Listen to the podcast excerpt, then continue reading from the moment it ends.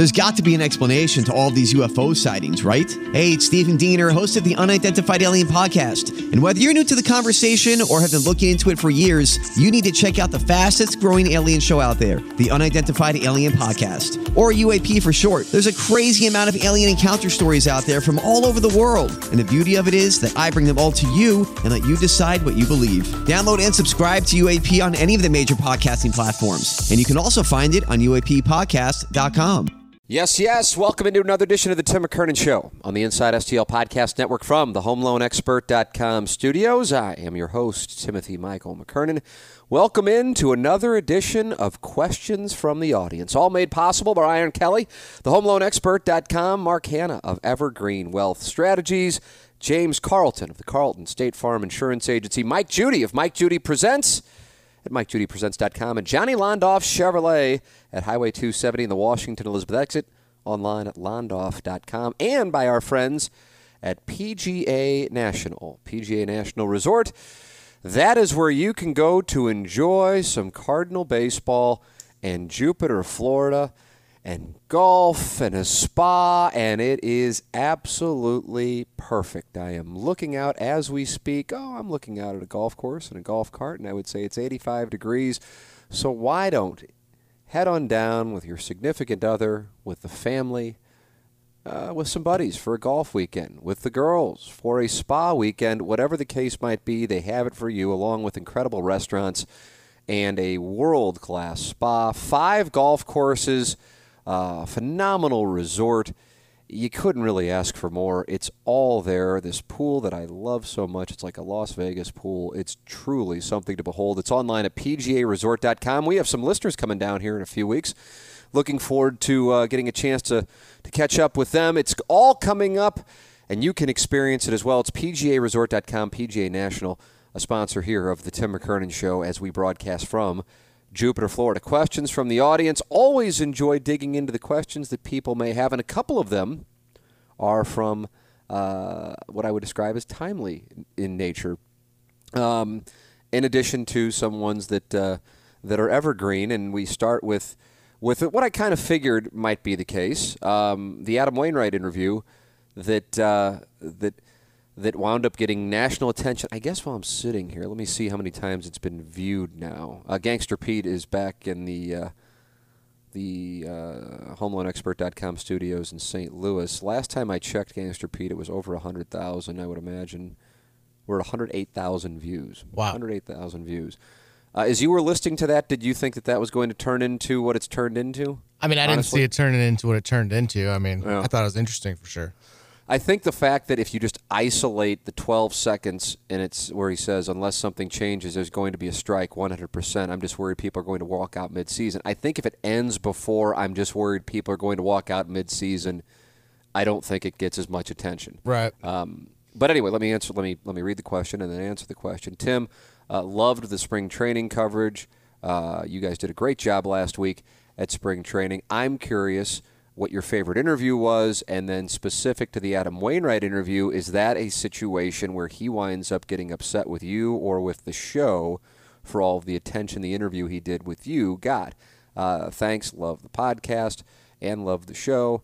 Uh, that comes from Michael, Michael T. Um, let's see. With regard to um, my favorite interview, uh, boy, I, I guess the way, I, the way, but Wainwright, I would have said before even he gave as candid of an interview as he did that he is always the person who has, in my experience anyway, with this group of players and management, the highest ceiling.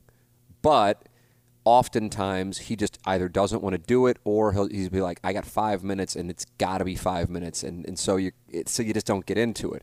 Now, my understanding with how it all came to pass, I was sitting at the uh, the picnic table, the famed picnic table, and he told Iggy, uh, "I've got two minutes," and then I think Iggy said, "How about five minutes?" I believe that's that's how it came. And then he just sat down. I'm like, "Oh, sweet!" Didn't even know we were getting him. And so um, the thing about the interview, like I've had a few people go, "That was a great interview, well done." And I always say this, and I will, I, I'll say it until the day I die. The quality of an interview is always, always in the listener or viewer or reader's mind, and it's nothing wrong with any of the three, um, dictated by the the caliber of the answers of the interviewee.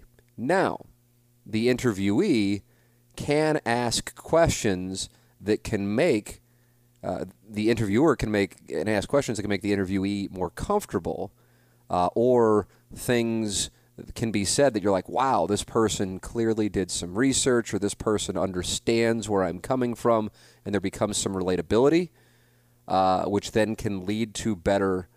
Um, I don't know what the right word would be because responses makes it sound, but just making the person more comfortable, that for lack of a better term.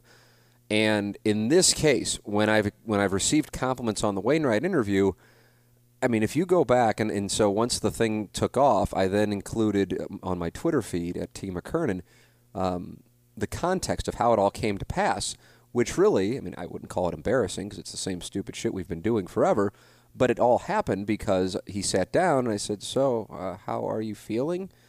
Uh, just kind of mocking that dumb line of questioning and then he and he said, "Oh, I thought it was going to be another stupid question." And I said, "Really? What what question that be? Is this your last year?" And then he made kind of a joking voice. And I said, "Oh, I know better than that one." But I did ask Bill DeWitt yesterday about Bryce Harper, so I'm not I'm not above asking obvious questions. And and then I followed up, and he cut me off. And I said, and I asked Goldschmidt about his contract, and he said, "Oh, what did he say about Bryce Harper?" And I'm like, "Oh, thank you. See, it's a good question. I'm glad it piqued your curiosity." And then he just took it and he ran. So sometimes I feel like, okay, I did a good job making the person I wanted to interview comfortable, and then it created an environment to get candid answers. I think a podcast lends itself to that.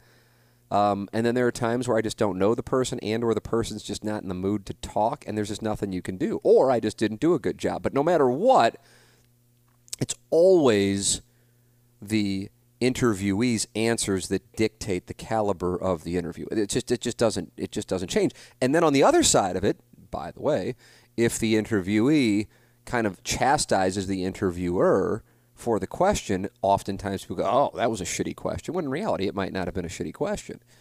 Um, so much of it's about tone. I'm telling you, there's some Italian phrase that Frank Cusimano uses that means the fine hand. Um, maybe I'll ask my wife about it uh, as an Italian American and and I'm just like that, that from from a political standpoint, from how you how you work with people, from how you handle interviews, take your take your pick from how you interact with listeners, whether it be over email or in person or whatever. From my perspective, it's so important because the tone, and I, it's not like I execute it flawlessly. I get pissy and, and lose my shit, and I lose the fine hand. So that that to me is the key. So with regard to Wainwright, Wainwright's not mad at all. Uh, be, it'd be one thing if I'm like just taking quotes and there was no video, and then he'd be like, "I didn't say that." I mean, there's video, but so so I, I understand the question, but it's that's not the case. And then secondarily, um, you know, I, I just saw him less than 45 minutes ago. Uh, secondarily, I think he's. I think when it gets down to it, I think he stands by everything he said. Now He's gone on Twitter and explained more. I know Peter Gammons showed up at the Cardinals camp the next day to talk with Wainwright about it. My my theory is this, and nobody's nobody's told me this by any means, so I always want to make that clear when I'm when I'm espousing theses. Um, that the Players Association has said, or some veteran players have said to other veteran players, if you're asked about it, make sure you give a blunt answer. Um, and so I think Adam Wainwright is certainly one of those people who would fall in that category if he's in the mood to talk. And it just so happened he was in the mood to talk, which was weird because he had just done three TV interviews. And usually when we get them after that happens, they just want to get out of there quickly. So that that was an opportunity for him to talk about it. He talked about not only Machado and Harper, but also uh, Keuchel, and, and, he really got worked up about Craig Kimbrel, and uh, and he's passionate about it, and I think people appreciate that. The thing is, anytime a major league ball player talks about money and how they're not happy with money, and the minimum is five hundred thousand um, dollars, and you're talking about somebody who has made tens of millions in their career, and he hasn't, you know, had great years on, on some of these years where he has made a lot of money. It just doesn't. It, no matter what, it it's not going to play great, and that's what Wainwright experienced. And then he went to Twitter to explain himself further. You know, it, it, the way I look at it is, I know he's a really good guy. Um, I also think he's really sincere. This isn't about him. I mean, he's he know. I mean, he's pitching for two million dollars this year, and it's like an incentive-based contract. Now, again, two million dollars, we'd all enjoy it. Almost all of us. If there are podcasters listening right now who will make more than two million dollars per year, I tip my cap. Um, I would imagine we could count them on one hand, but who knows? as far as listeners at this exact moment who are uh, listening to this podcast.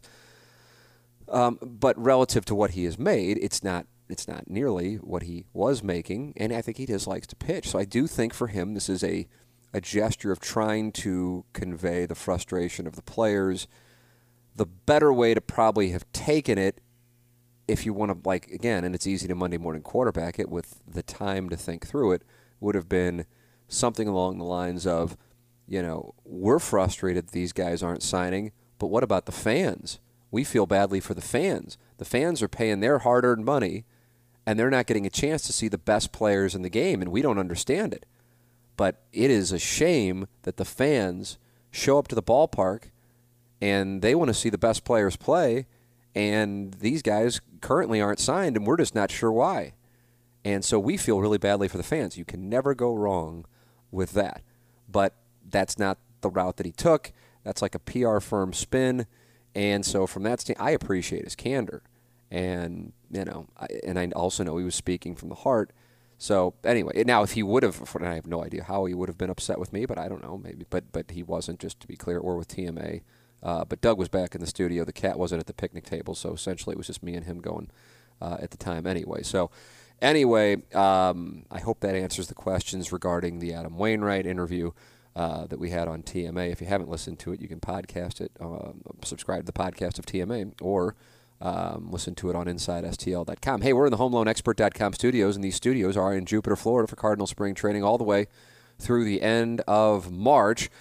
Uh, already have a long form interview with Alex Reyes that is coming your way. Jay Williamson, the uh, St. Louisan, who has spent time on the PGA Tour and is now re entering the Champions Tour our guest this week. And what I was supposed to do today, and I just returned from Roger Dean Stadium, uh, was an interview with Dexter Fowler. Now, along those lines, well, let me let me make this clear. Without the homeloanexpert.com, we're not down here. Without the homeloanexpert.com, we don't have a podcast. So support the sponsors. You're buying a home, you're refinancing a home. Make sure you're doing business with Ryan Kelly and the homeloanexpert.com team. He can save you money, but also the process is going to be as smooth as can be. It's Ryan Kelly, the homeloanexpert.com with regard to Dexter Fowler. There is not an interview down here, in baseball anyway, that I am looking forward to and have wanted to do more than Dexter Fowler. I said it on TMA. Um, there, it is my belief that there is a great interview to be had with Dexter Fowler, and I certainly am going to do my best to uh, get him to be open and candid. Um, you know, it's not, it's not the goal to like stir the pot. I just, I just, I just, I just sense that there's a there's there's a lot that he is held in, um, and so I'm really looking forward to it. It's the same way I felt going back to January of 2018 when I had an interview with Mike Matheny. And I was and I went into it and I'm just like I have no idea what I'm going to get, but I feel like there's a there's a there's an interview here to be had uh, where I, I, I know there's a lot in there, and he hasn't he hasn't uh, conveyed it. So that's how I feel with Fowler. With the Matheny one, I, I don't know how many emails I received or tweets or Facebook messages regarding, wow, I wish he would talk like that when he's at the podium. He seemed like a completely different guy. Um, with Dexter, I've communicated with him a variety of times. Uh, now we're doing it tomorrow. At least that's what it's scheduled for. And I said, man, we don't even have to talk about baseball. I just want to BS with you. Um, and, and we'll see what winds up happening. I know I know what I'm looking forward to doing, but it, it, like I said regarding the Wainwright interview, like I don't deserve any compliments for that because it was Adam Wainwright. So uh, if Dexter is not necessarily, you know, wanting to, you know, say anything that could uh, make him go, oh God, now I got another distraction, then you know he's going to keep bottled up, and and I respect that. I totally get it. Paul Goldschmidt, perfect example. Um, I don't know if you could find a more polite star baseball player than Paul Goldschmidt for real, but Paul Goldschmidt, I don't know if it's just I don't know if it's a conscious strategy or if it's just how he is. He just has zero interest in really giving too many interviews that are gonna that are gonna give you much. It's fine. I don't take any offense to it. With Dexter, I think he's first off, I know he's a very intelligent guy, but then secondly, with what he has experienced and his family's experienced, and then the, the, relationship between him and the fan base, I just feel like there's a lot there. So we'll see. So I'm talking to you before I do the interview. We'll see how it plays out. Um, you know, if and when it happens, it's supposed to happen tomorrow. Uh, we shall see. All right, let me go into the TMA fan page and see what we got. Hypothetically speaking, knowing what you do at this moment uh, about anything and everything, life slash business, etc. What career would you want for yourself if you could start all over at 23, assuming no changes in family, friends, relationships, and let's say you can't choose radio, TV, or anything closely related to your current employment situation? Wow. I just flipped onto the TMA fan page and that pops up. So now I got to like do some uh, do some thinking. I mean, it's like my job would be if I could just pick it would be PGA player. But if but at 23, you're you're past the point of the delusions of being a professional athlete for 99.96 percent of the population.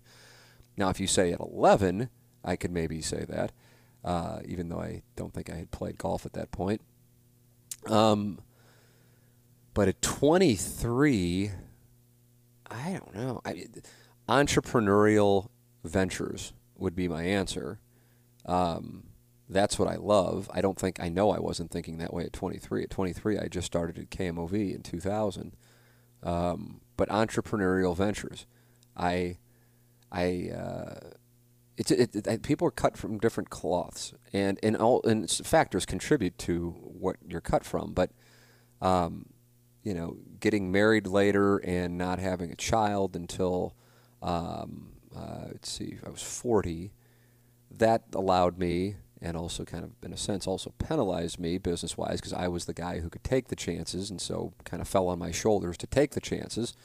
Um, but it allowed me to take chances. So once, you know, if I were 22 and, and had Jameson, you know, that, that changes the game. So that's why, you know, you kind of look at everything by a case by case basis. So, um, but just entrepreneurial ventures. Like my mind, as I'm sure many of you who kind of have the same thing, um, it's always like, okay, could this could this work? And then, okay, what would what would work here? What's the drawback here? And then you kind of pursue them, and then you see what's working and what's not working, and then you refine it. Uh, that to me is the play, and part of it is it certainly has huge upside. It also has, my God, an infinite floor. Um, but for me, I know the way that my mind works and what motivates me. And I always, I don't always, but I know that I am at my best when I think that there is still something big to come. And so if you're an entrepreneur, you can still be, even if you're completely delusional, it's kind of like the professional athlete thing. At 23, you know it's over, so your version of being a professional athlete is now an entrepreneur. Um, and I mean, anybody can start a business, but a business that is actually profitable and you know sticks around and you know has a positive reputation. Uh, that to me is, is something that it, it, I would be thinking more of, and therefore I would have been more attentive to business, which is a monster regret, both with my own personal finances and professional finances. Uh, not that it was. Um, with business irresponsible finances. But as I've said many times, anytime I talk about Mark Hanna of Evergreen Wealth Strategies, my personal finances, it's just like, ugh, you know. And I, and I and I, I per the agreement with the great Mark Hanna, uh, I have to talk about it. But every time I go into the spot, it's like I get fired up to talk about it. But I'm like, it, it takes me. It's like a flashback to like, ugh, what was I doing? Um, which is why, whether you're in your 20s, 30s, 40s, 50s, whatever the case might be, m- meeting with Mark Hanna is just can't advise it enough. I really can't. I was meeting with a guy back then, you know, and they talk about 401k, and you're just going, I don't know, who cares? And it's like, oh, you're going to take a couple hundred dollars out of my paycheck? I don't want that. You know, I would rather spend it on going out. I'll, I'll, I won't turn 70 and you know or 65 or whatever the hell it is for 300 years. So I, and it's just not the way it works. I'm just telling you that that is my main goal with my son is to make sure he is much more well educated when it comes to money management than I was. Mark Hanna, maybe I'll have maybe I'll have Jameson meet with Mark Hanna at 17 months old. Mark Hanna reminded me uh, last year the government passed a tax law that lowered taxes for most people to some of the lowest we've ever seen. But the W 2s and 1099s are coming in. So think about how much of what we make goes to paying taxes. Taxes are already one of the biggest expenses that most people ever pay. Do you ever think about what might happen if taxes go up? This is a great time to look ahead to the future and come up with a strategy. Mark Hanna with Evergreen Wealth Strategies helps everyday people every day get their finances organized. Call him at 314-889-0503. That's 314-889-0503 or go online to evergreenstl.com. It's Mark Hanna, Evergreen Wealth Strategies. Uh, let's see. I had a bunch of questions in email, and I got to go back to the email. Um, QFTA file. Let's see what we got here. I thought this was uh, an interesting one, and I'm, I'm, I'm glad I get. I, I don't know if anybody ever th- thinks this. It kind of allows me to set the record straight. Tim, I know you have discussed what happened with Martin in the past. Uh, this is a Martin Kilcoyne question.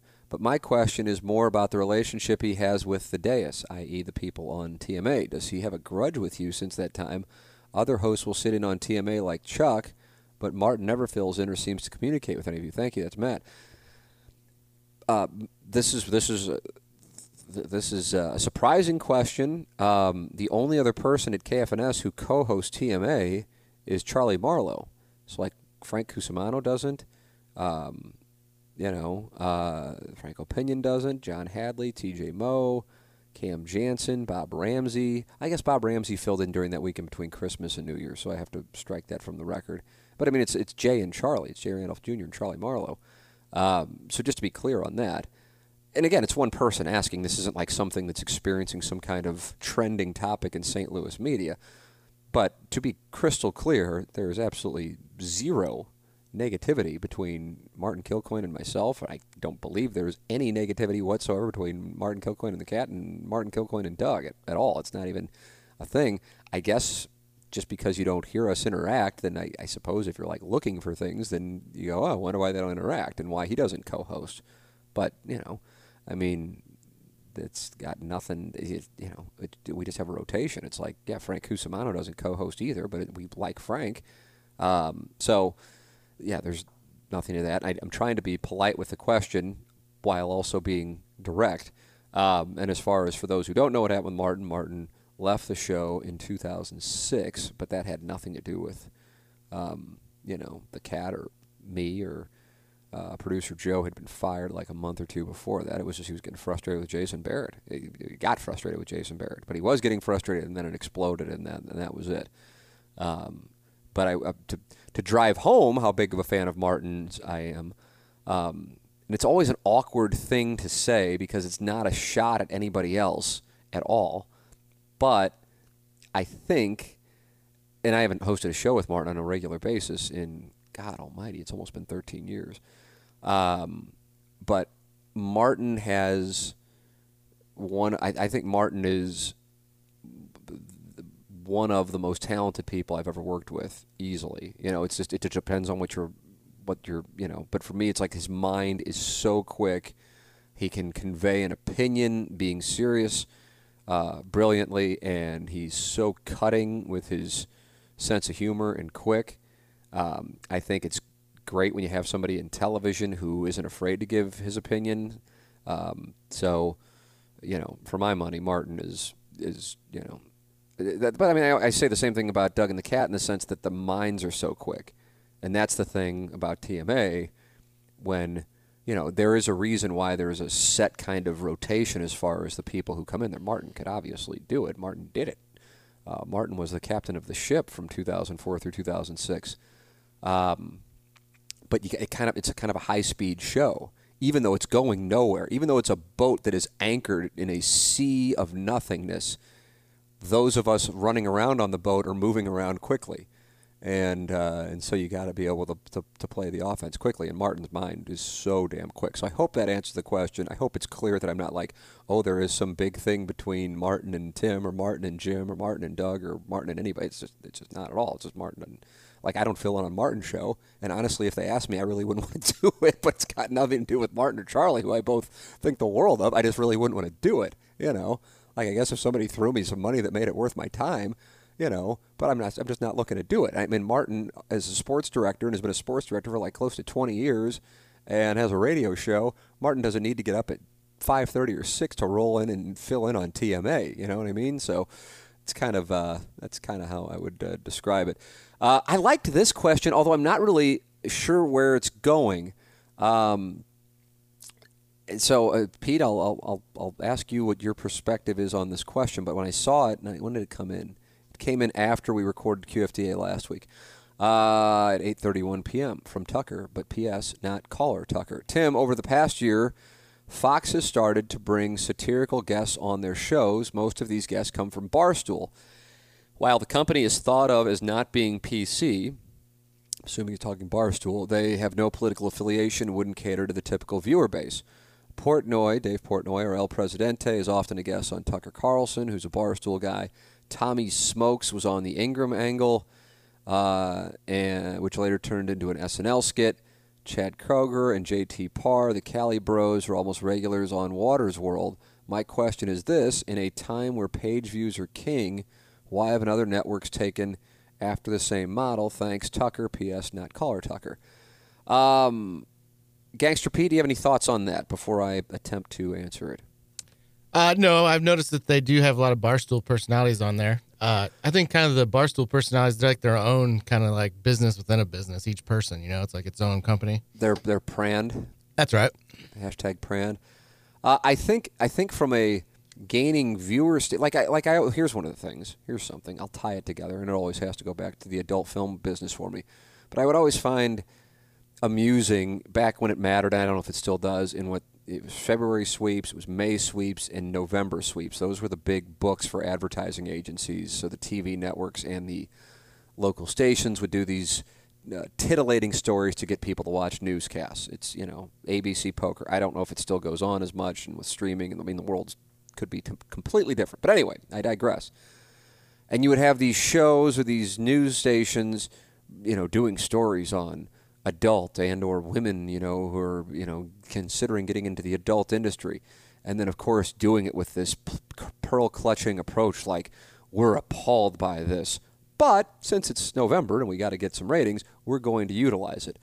So, um, you know, it's just it's it's it's fraudulent, it's hypocritical, it's it's standard. But again, as somebody who openly talks about pornography and having a different view on the world of sex than the vast majority of, at the very least, people who are uh, the ones that are out front for these these media empires. Um, I shall continue to be the bad guy and the pervert, and that's fine. So whatever. Um, I'm pervert boy, and and I'm comfortable with the label. I just also will have to push back on how I'm, I'm quite confident that I'm not the only one funding these operations. With that said, um, as far as getting people to watch a program, it's a smart strategy because Barstool has a huge audience, and it's an audience that I think if they don't know that uh, Dave Portnoy, El Presidente, is going to be on Tucker Carlson, I can't imagine the Barstool audience going, "Oh, sweet! It's seven o'clock Central. Tucker's on."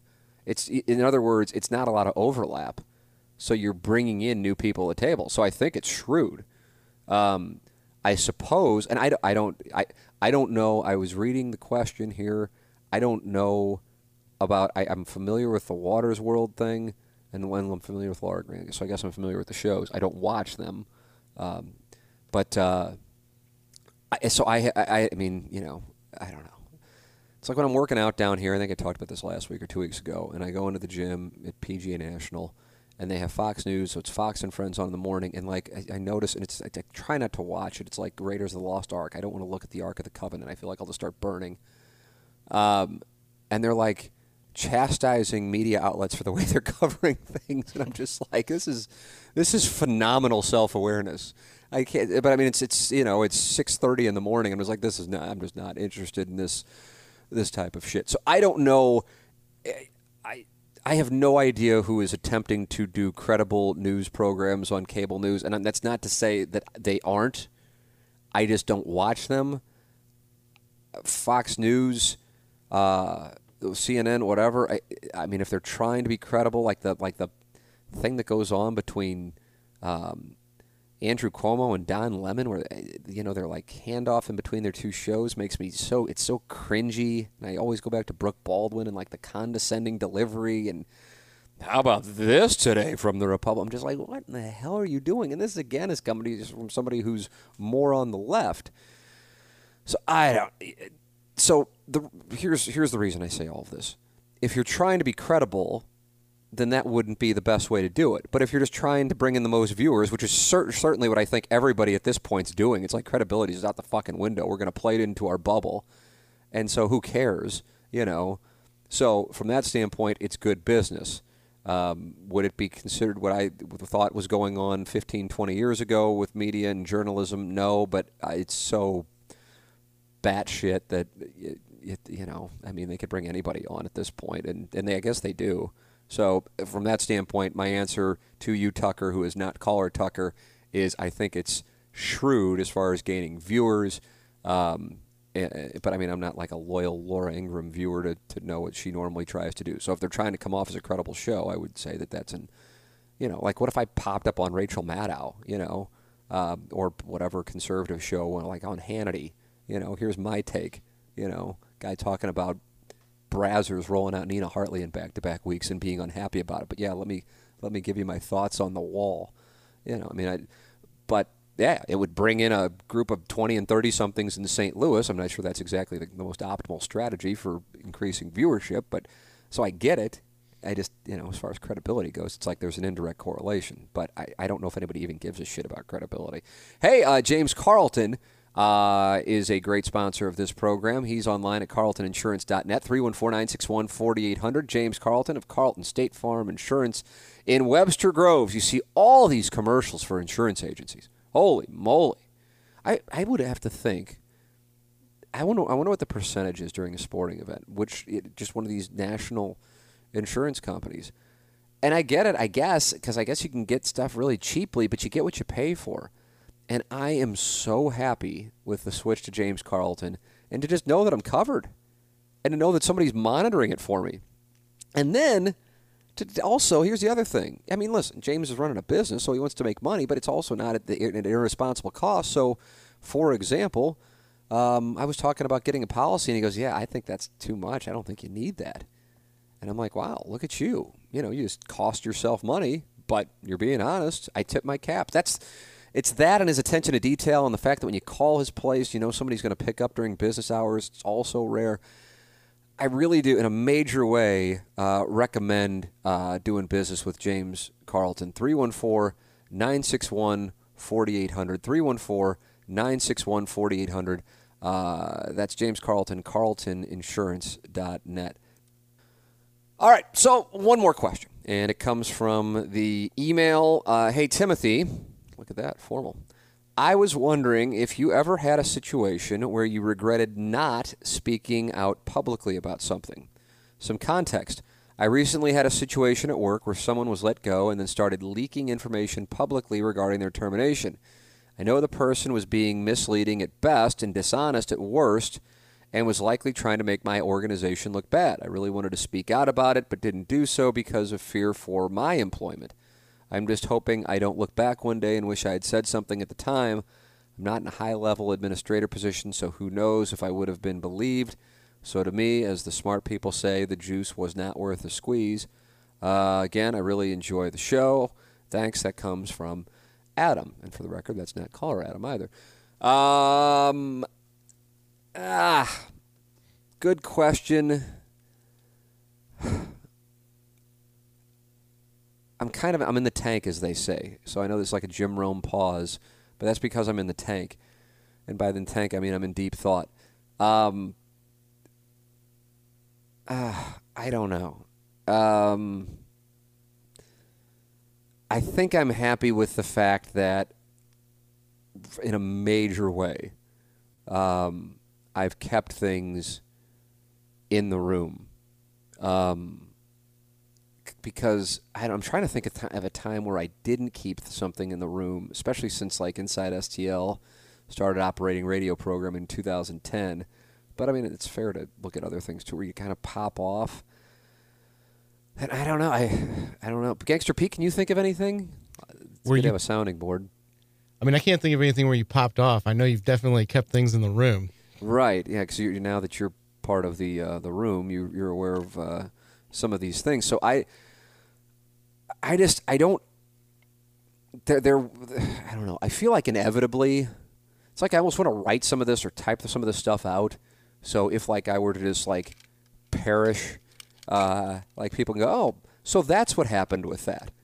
Oh, you know. So I'd like people to know because there's so there really are so many things, and for the people who care about this stuff, and I realize we're not talking about you know 100,000 people at all, but for the people who are really into TMA and into the podcast and all that stuff, they'd be. I mean, they wouldn't have. They'd have no idea. I mean, for real, they'd have just no idea, none. Because I mean, we're talking about like things that I haven't said to like anybody outside of my wife. So it, you know, um, with some of the things that have happened over the years. And then there's some things that obviously the cat Doug and I know about, or Martin and the cat and I know about, or the producers who've been on the show know about. Um, so yeah, I mean, I've been through that.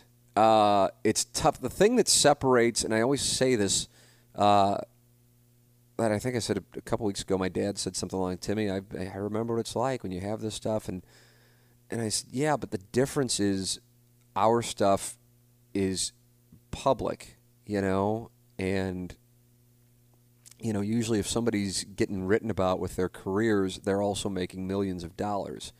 Um, and so it's kind of like, oh, whatever, fine, fuck it, I still have my millions of dollars. That's why this is a uh, a different spot.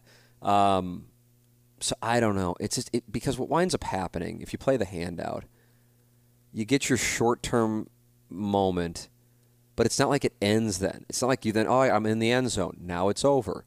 Well, now there's a whole, now there's another game, or now there's another drive, if we want to use the football analogy.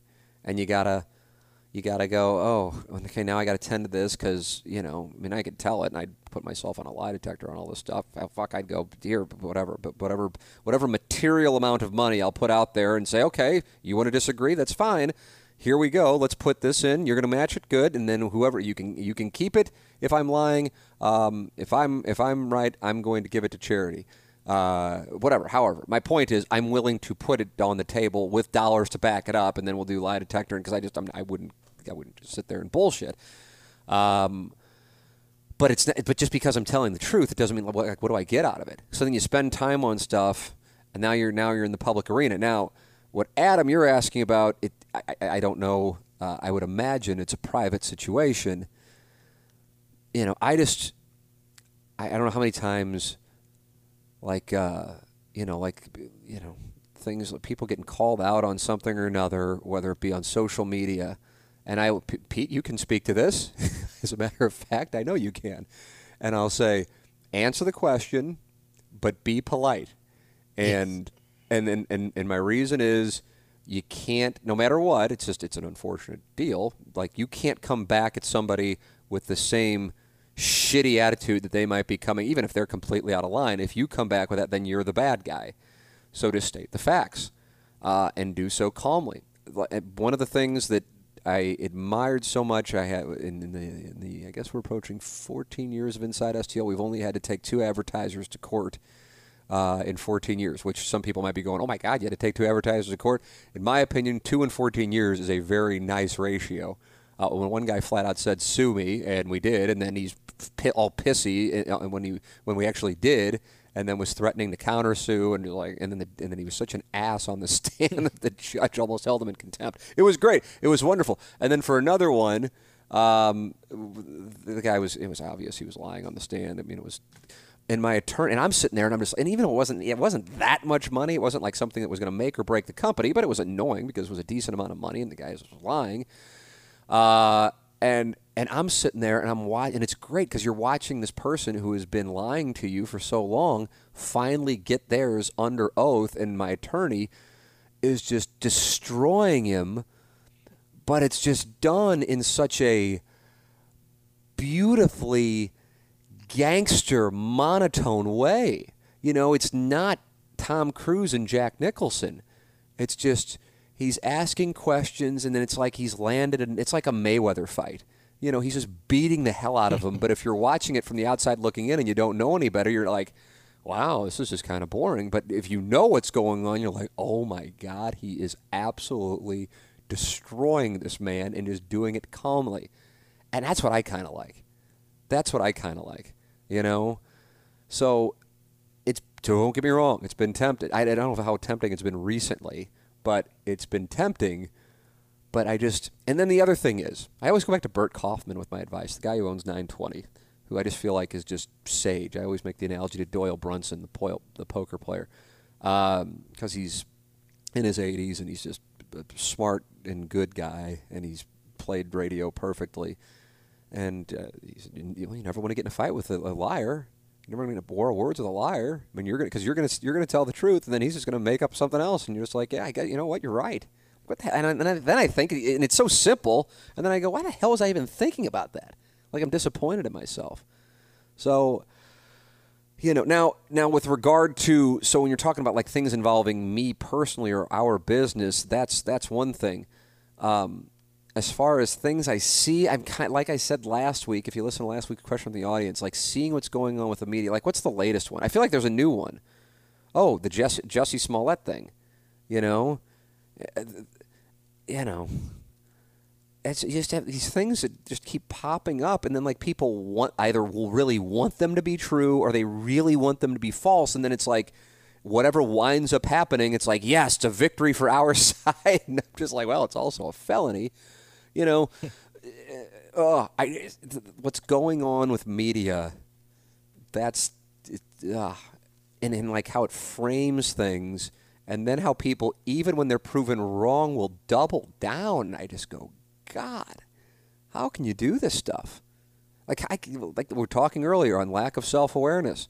I'm in awe, and this is not this is not limited. This is when I'm saying this, I'm not thinking, and I'm not going to say Fox News, or I'm not going to say MSNBC, or I'm not going to say the New York Times.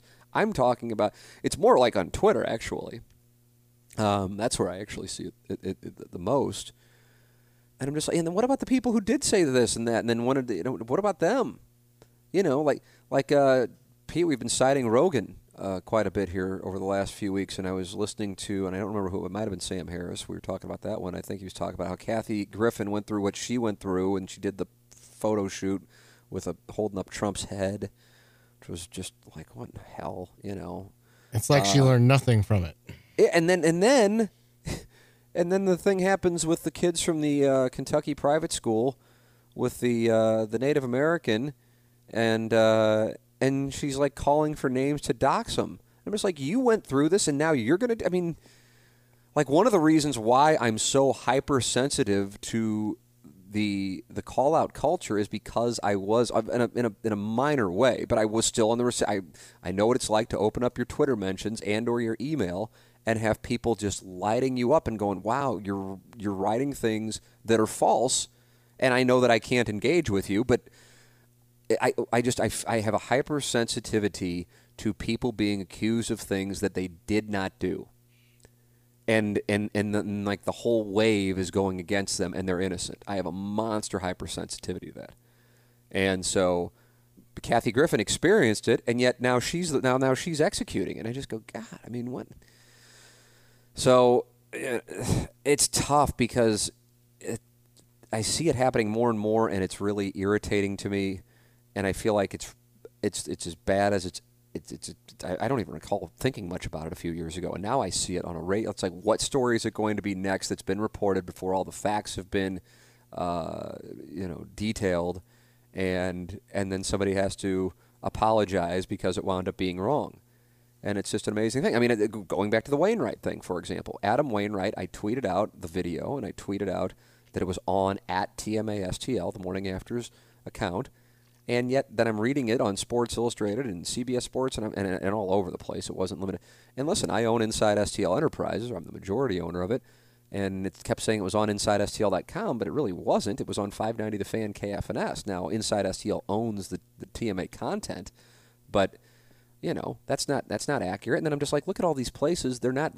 They're, they're just it even says in the tweet it's on at TMASTL, but they're just taking it and running with it and copying and pasting and and, and these are minor things that had no bearing on the story.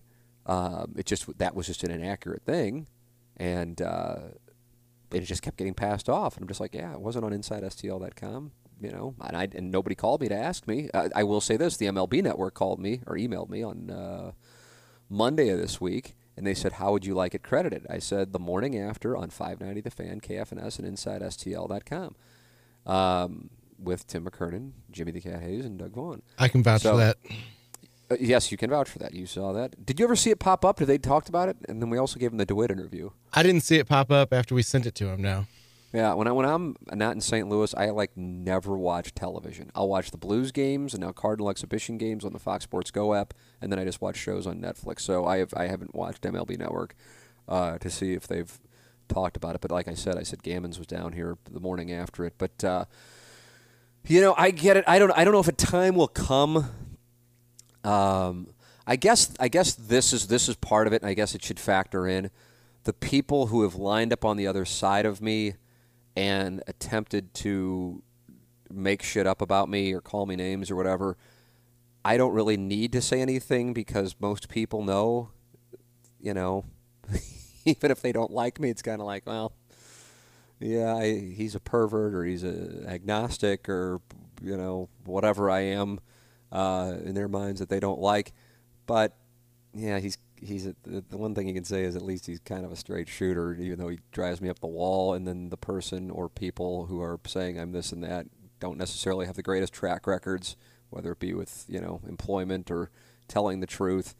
Uh, you know, it's kind of like if I were running for office and Michele Bachmann or Sarah Palin or Rick Santorum or Pat Robertson endorsed me, I'd go, "Oops, I must have I must have fucked up." If that's that's who's lining up to support me, so I like it if I'm on the other side of Michele Bachmann, Sarah Palin, Pat Robertson, Rick Santorum. You know, if you you understand what I'm saying.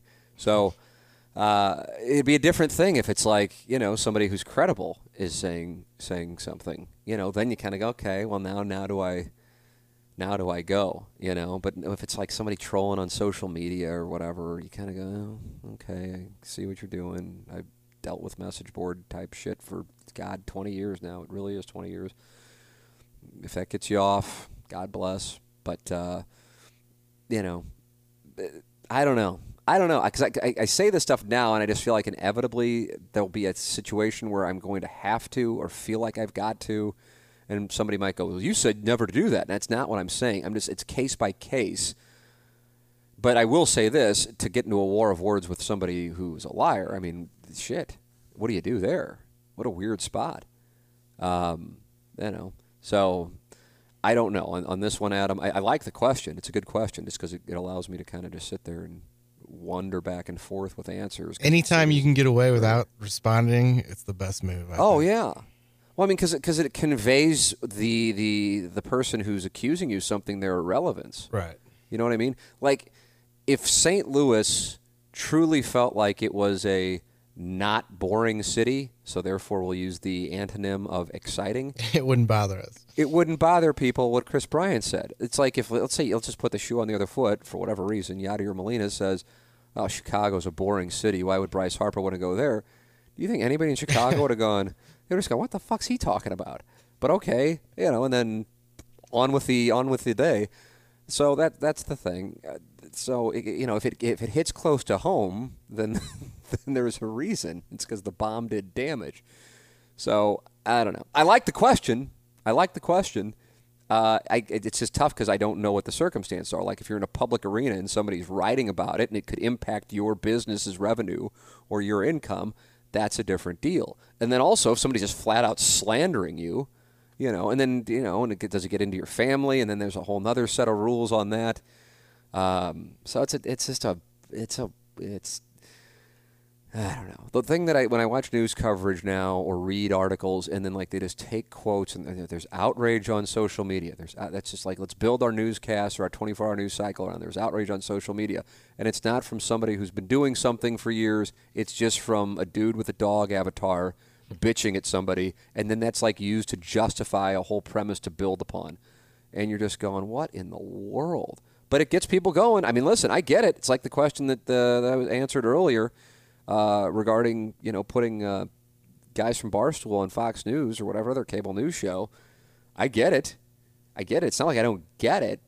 It just is that the game that you want to play.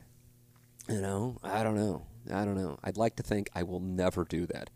So, if you think that if you think I've made the turn to the dark side, let me know because I'll I'll have to examine myself. But I, it, it, I can assure you, from the moment I've left Columbia, Missouri to this moment, I have never gone. You know what? Today I'm going to stir the pot. Today I'm going to play this because it's going to get people going. I have zero interest in that. If I say it, I legitimately think it. As fucked up as you might think it is that I think it, I legitimately think it. I legitimately would really like to have a threesome this evening. I, I can't. I can't be more sincere about that. I legitimately would. Do I expect it? No. It's Taco Tuesday anyway. it's Taco Tuesday, and it's tough to have threesomes on Taco Tuesday. But that's where I am, and I uh, and, and I really am all over the map on looking at what's going on with media, and it's angering me to the point that I'm about to explode. But um, I really do think these things. And I think I think most of the people really do think the things, but there are some people who I think are just like, oh, this is what's working.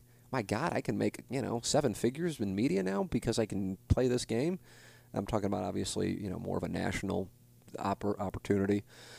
Uh, I just that's just not that's not where I am. So you engage in these things and you go back and forth, and people like it, but then it can wind up leading you to distracting shit and not really being productive. So I don't know. I, follow up with me on that, Adam. Get more specific, and I'll attempt to dig in. Hey, thank you to all of our sponsors: uh, the HomeLoanExpert.com, Mark Hanna, Evergreen Wealth Strategies, James Carlton of the Carlton State Farm Insurance Agency. And then, of course, Mike Judy of MikeJudyPresents.com. MikeJudyPresents.com. He has shows coming out left and right. Follow him on tw- Twitter or uh, on Instagram, uh, and you will see what he's got going. I feel like every time I'm opening up Instagram or Twitter, he's got a new new show coming out. Uh, local guy, independent guy, and brings some great shows to St. Louis. I saw there's a thread on the TMA fan page about uh, best concert you saw before the artist or the group blew up and uh, and that's essentially what Mike does. He does such a good job with that, where you can see incredible talent in in a unique venue. And then Johnny Londoff Chevrolet. If you're going to be buying a car, if you're going to get a new or pre-owned car, you're going to get car service. Their parts department, it's all so highly recommended. They've been in the business since the 30s.